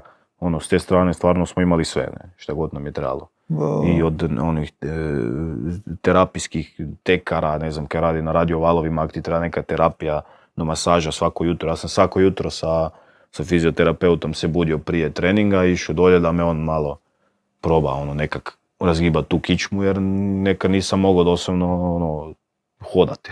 da, Tako da bi se svako jutro ono budio, spuštao dolje, imali smo tu sobu hrvatsku, gdje smo svi zajedno znali gledati druge sportaše naše i gdje su bile i te sobe za masaže i to i imali smo sve stvarno, ono, šta god ti trebalo sa te strane, ono, medicinske, sve smo ono, imali, sve, sve su nam osigurali, pa ajde.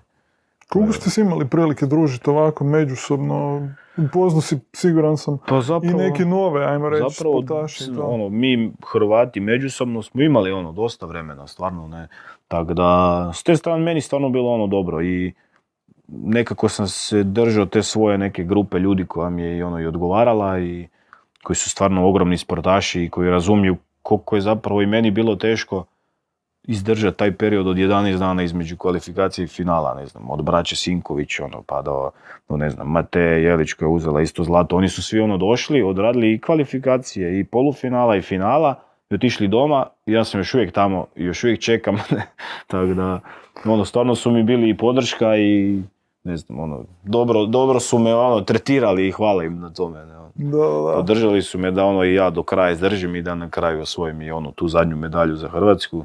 Tako da, Da, primijetio sam. stvarno, sve su to ono stvarno veliki ljudi, dobri ljudi, tako da, veliki sportaši. Ne. Da, jasno. Na istom mjestu u isto vrijeme ne, i to je stvarno super. Ono. Da, dobar vidjelo se, osjetilo se da ono, da ima tu, općenito kada naši odu na olimpijske igre, osjeti se ta podrška. Uvijek i ta atmosfera drugima, je stvarno onak neka i energija, ono jako, jako dobra. I, i super je opće i taj ono dio gdje ti zapravo si, ne znam, dvadesetak dana provedeš s ljudima s kojima ne, ono, nikad inače ne provodiš vrijeme, ne, a zapravo ste svi na nekom istoj ono razini, jer ste svi zbog istog cilja zapravo tamo, ne, i gledaš ono i sve te različite sportove i kako oni treniraju, kako ti treniraš i sve to toliko drugačije, opet skroz isto, ne. Tako da onak, baš jedna ono jako dobra je bila i atmosfera, jako dobar krug ljudi. Da. Jeste pričali onako međusobno o borbama kojima, koje vodite recimo, jer svako Dosta, od nas vo- dosta, da. Da, E, ali smo dosta vremena i proveli ono na skroz nebitnim temama, ni za sport, ni za išta, jednostavno Razonodu. za razonodu i, i tako, ono, uskartanje, pa ono, ne znam, i nije, nije bilo, na primjer, da... toga. Ba, mislim da su imali ovaj vaterpolisti, ali nisam s njima toliko bio u nekom. Oni Mhm. su ipak ono, jedna ekipa koja se Da, da, da. Ipak međusobno ono, druži pa malo manje s nama, ali i družili smo se kad god smo ono bili u toj prostoriji zajedno, naravno da smo se ono e, podružili, ali što se brak jesi htio reći za za razum. A, na primjer da to što sam ja imao, ne znam, 11 dana između kvalifikacije i finala, negdje tamo četvrti, peti dan kad su Sinković osvojili zlato je bilo dolje ono stvarno i slavlje i svi smo se ono skupili i to ne znači da ću ja sad ostati gore u sobi jer Jasno, eto da. ja imam za 7 dana final, mislim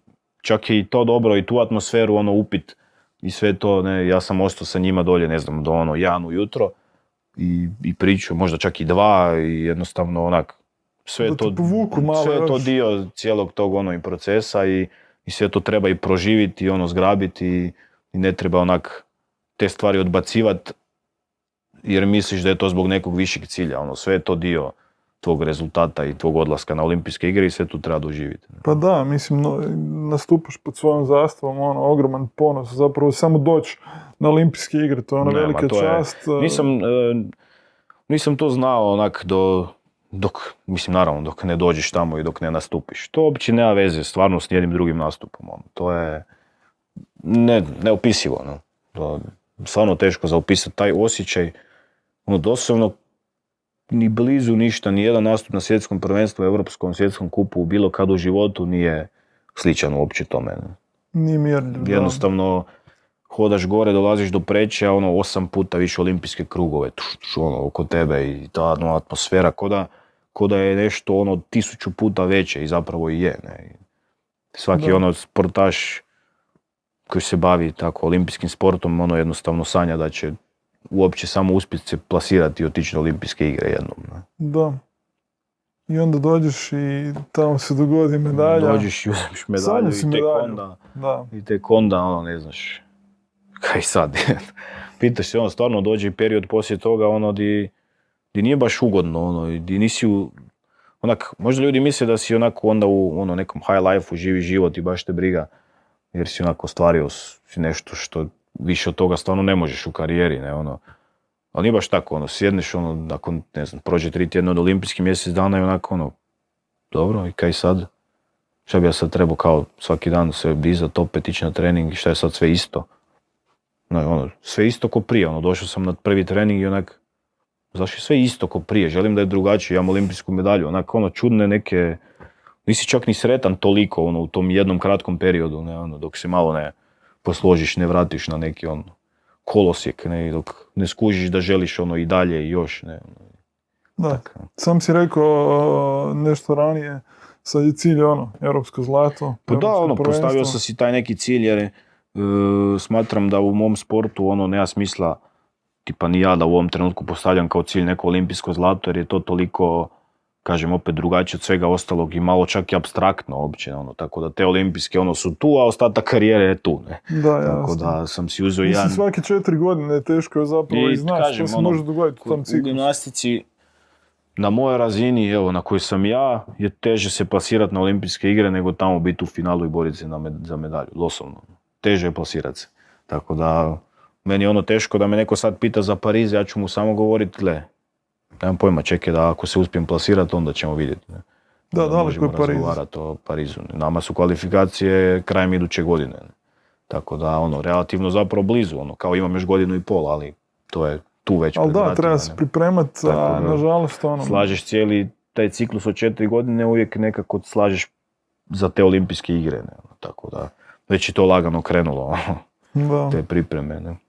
Ali dobro, mali ciljevi, ono, cilj po Pa- cilj, dio po dio i... E, Meni, ono, ja sam kao postavio sad mali cilj, ono, Da, europsko pod zlato. navodnicima kao mali cilj, naspram da. olimpijskih igara, ne. Ali sam htio postaviti neki cilj koji je onak izazovan i realan, ono, koji je moguće onak, doslovno onak, da, da čak bude i taj malo i pritisak, ono, za, Da si ga staviš, za time. da, Da, onako. onak, da bude onak mi malo i napetije, i zanimljivije, i Da izazovnije. ti lagano i- onako pecka. pod Da, da me nešto ono, i da kad mi ne ide, da me to onda tu sustiže negdje, ono, pa kako ćeš postati europski prvak sa ovakvim treningom, ono, ne, da me to negdje tu malo bocka, ono, barem, sa strane, uvijek, ne. Da, da se još malo vratimo na, na, na, na Tokio, znači sam nastup, finale, nažalost prazne tribine. Da, bilo je, ajde, ne znam, hrvatske delegacije, jedno 5 do 10 ljudi, ne znam sad točno koliko ih je došlo i ostali neki gimnastičari i to, ali nije to ono, Da, da. to. Ne. Ja bi, nažalost, ono, nije bilo publike, ja bi stvarno volio da je bilo ono krcato, jer znam da Japanci isto, ono, obožavaju gimnastiku i napravili bi ono, puna bi bila dvorana i bio bi show, ne, ali, mislim, eto, tak je sad, kak je bilo, takve su bile olimpijske igre i, po tome su bile posebne same po sebi, tako da, nadam se da ću doživjeti još jedne pa da vidim kakve su Da, prave, kakve su kad ima, kad je sve free. A pričali su ti vjerojatno Filip e, i ostatak Pa e, jesu. društva, da. Jesu, pričali su i dosta je drugačije nego što je sad bilo, po Da. njihovim pričama, ne. Da. Tako da, šta se ono mog sporta tiče, ne, Ana Đerek iz Splita je išla i u Rio i sad u Tokio, tako Mhm. da je ona tu nekako mi ono najbliža, pa mi je mogla odmah reći ono sve razlike koje su bile, ne, ogromne, ali opet kažem, same po sebi su baš zbog toga bile eto i specifične i posebne i takve su kakve su bile, nadam se da, će, da ću doživjeti još jedne. Da, ali prvi ono osjećaj nakon što si osvojio tu medalju, to je ono ponos. Ma to je, to, to je u tom trenu ono toliko nerealno da je mi teško uopće se onak sad prisjeti toga, ne, ono, doskočim i znam da je to za medalju, ne, i sad taj feeling je tak čudan, ono, još uvijek, ne, onak, u tom trenu doslovno si najsretniji na svijetu, ono, i taj ponos je ono nevjerojatan. I onda valjda od te sve ono energije, adrenalina i svega, toliko ono nekih misli koje su glupe i nepotrebne u tom trenu, tipa, pa kaj nije mogao Japanac malo fulat, pa bi imao olimpijsko zlato, e, alo, ono, sad si srebro, srebro, osvojio, da. ono, Znaš, ono, glupe neke, ono, nerealne su, mogo si ti past pa ne bi uzeo ni srebro, ne, tako da, ono, valjda od te sve ono energije i svega počneš razmišljati o svemu, ali definitivno ono, jedan od najemotivnijih trenutaka ono, u mom životu, sigurno. Ono, te ono, emocije sa svih strana i podrška i sve je, ono, teško je, za- teško je svu tu ono podršku i primiti, ne, ono, ne, ne možeš svima niti odgovoriti na poruku, ne možeš sa Znači svima... samo krene mobitel, ono, I to i uživo, ono, i ne možeš svakom dati ono jednaku pažnju. i pažnju i energiju. I neki ljudi su se čak osjećali u mojoj okolini ono i malo nekad i uvrijeđeno zapostavljeno jer možda su mislili da ja ono ne smatram njihovu podršku toliko velikom ko nečiju drugu, ali je teško to sve primiti, ono je teško davati svima istu energiju, pa malo dobiš tu nekad i pljusku, ono, pa se trgneš, ne, ali, Da. ali sve u svemu jedan od najljepših trenutaka u životu sigurno, ono, baš taj trenutak kad izađe ta ocjena i kad znaš da imaš ono medalju, Da. to je neopisivo. I kad se zastava diže, ono, Kad se, to je, kažem, ono najljepši trenutak u, karijeri, osim naravno i olimpijskih igara, drugi najljepši je kad sam čuo himnu u Montrealu, ne, da, Hrvatsku. Svi si tamo u Kanadi sad daleko, ne, a hrvatska himna svira. da. Tako da, stvarno ono ponos do neba. ne. Pa definitivno, Mm. da. A, kako si motivirao, ono, jel imaš neki zapravo način na koji se motiviraš za nastupe, ono? Mm. Neposredno prije, recimo. Nemam neki ono posebni način. Ja jednostavno ono uvijek, uvijek želim da to što radim da bude ono, stvarno težim tome da bude savršeno. ono. I onda ja nekad imam, kad se bliže ono natjecanja, ne odradim nešto savršeno, pa onda reagiram nekad i malo ono krivo i ljut sam i ono, i tak ljud, ono, jednostavno Normalna ljudska reakcija, da, da. želim da to bude ono savršeno i želim na natjecanju pokazati da to radim savršeno i bolje od drugih i tu nalazim neku motivaciju, ono, jednostavno da, da rad, to što radim da bude ono najbolje. ne. To, tak, to, to, me, to me motivira. ono. Jednostavno, na kraju krajeva jako se dobro osjećam kad odradim vježbu točno onak kako sam htio i kako sam zamislio i kad je ona dobra. Ne, ono, e, onda. Zbog tog osjećaja zapravo i radim i tu nalazim motivaciju. da, da, da, jasno.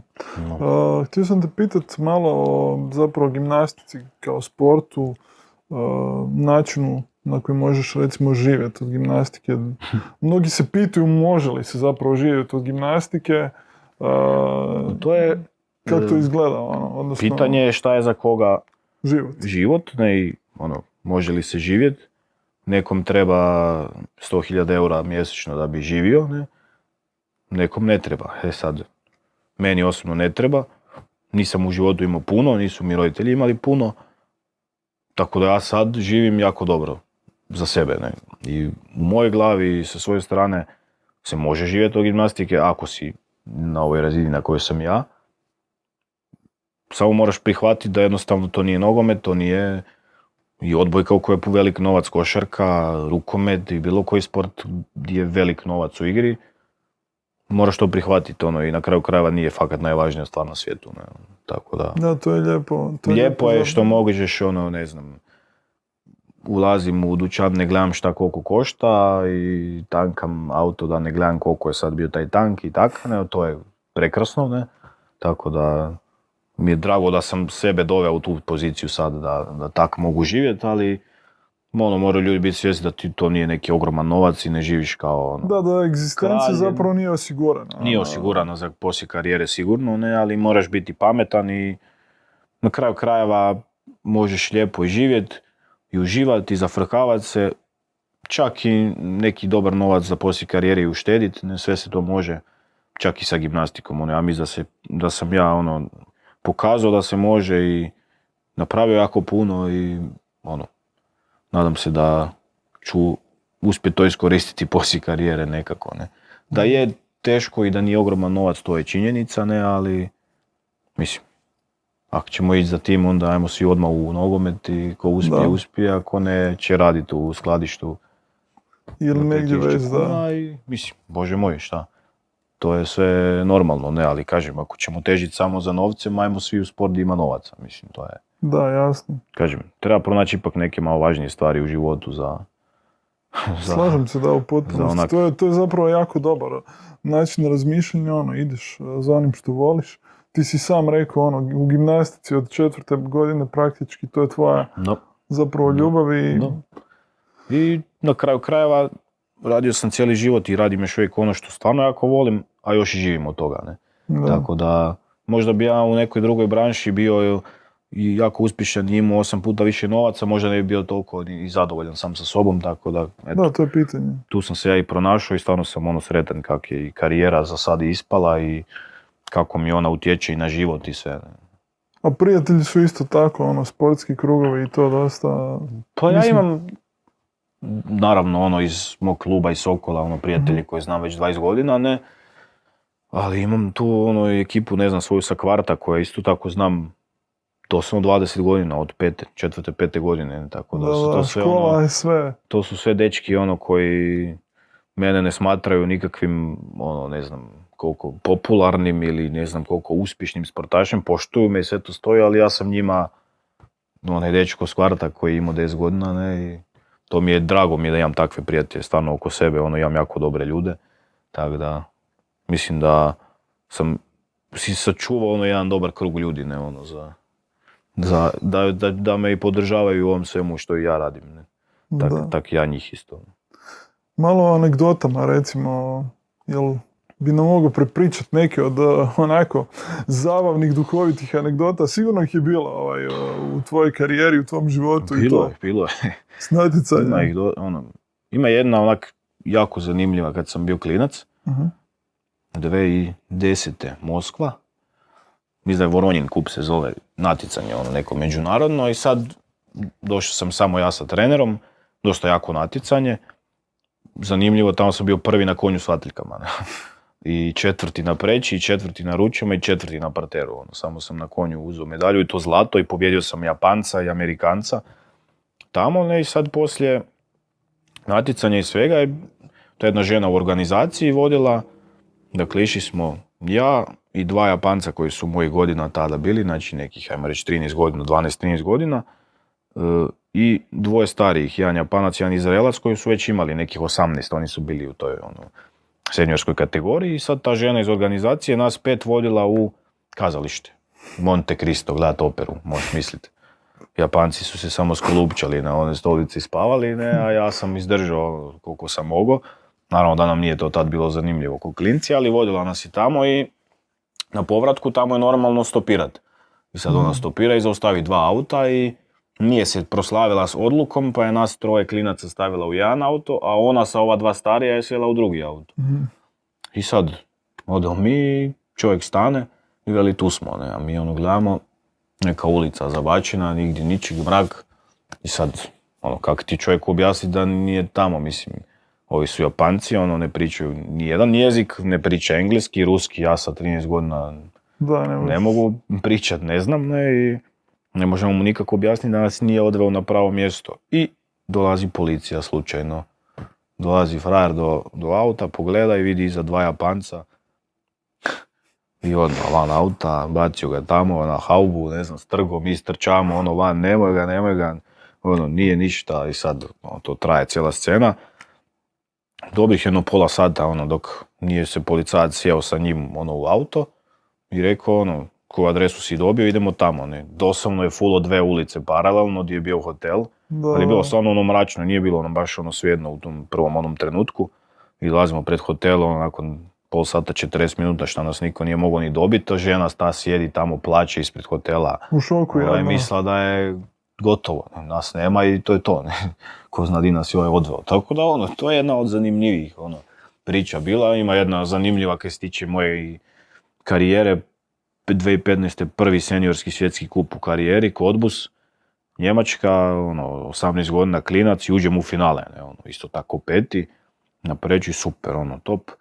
I u nedjelju je finale i sad negdje, petak su bile kvalifikacije, idemo u hotel dolje na večeru, ne, i uvijek je tamo ploča na kojoj piše raspored natjecanja i sve, ono, i to se update ne, i sad ja pogledam, moj trener je, ono, uvijek pedantan, uvijek dola, nikad ne kasni, nikad, ono, sve ima pripremljeno u svom fasciklu, sve, sve, sve, i sad ja, ono, prolazim na večeru, bila su tamo ono, moj trener, još jedan drugi trener i friend i tak, ne, ja prolazim, pogledam ploču i ono pitam, zake je u subotu finale u tri popodne, a u nedjelju kad sam ja je u 12, kao zašto su tak napravili, zašto je razlika, ne.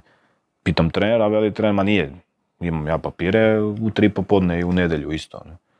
Dođe nedjelja, 12, 12 i ne znam koliko, ja čujem lupanje na vrata od sobe, trener koji ne psuje baš ono često, samo čujem psovke, dum dum dum, otvaramo, trčimo, uletavamo u taksi, počelo finale, naravno.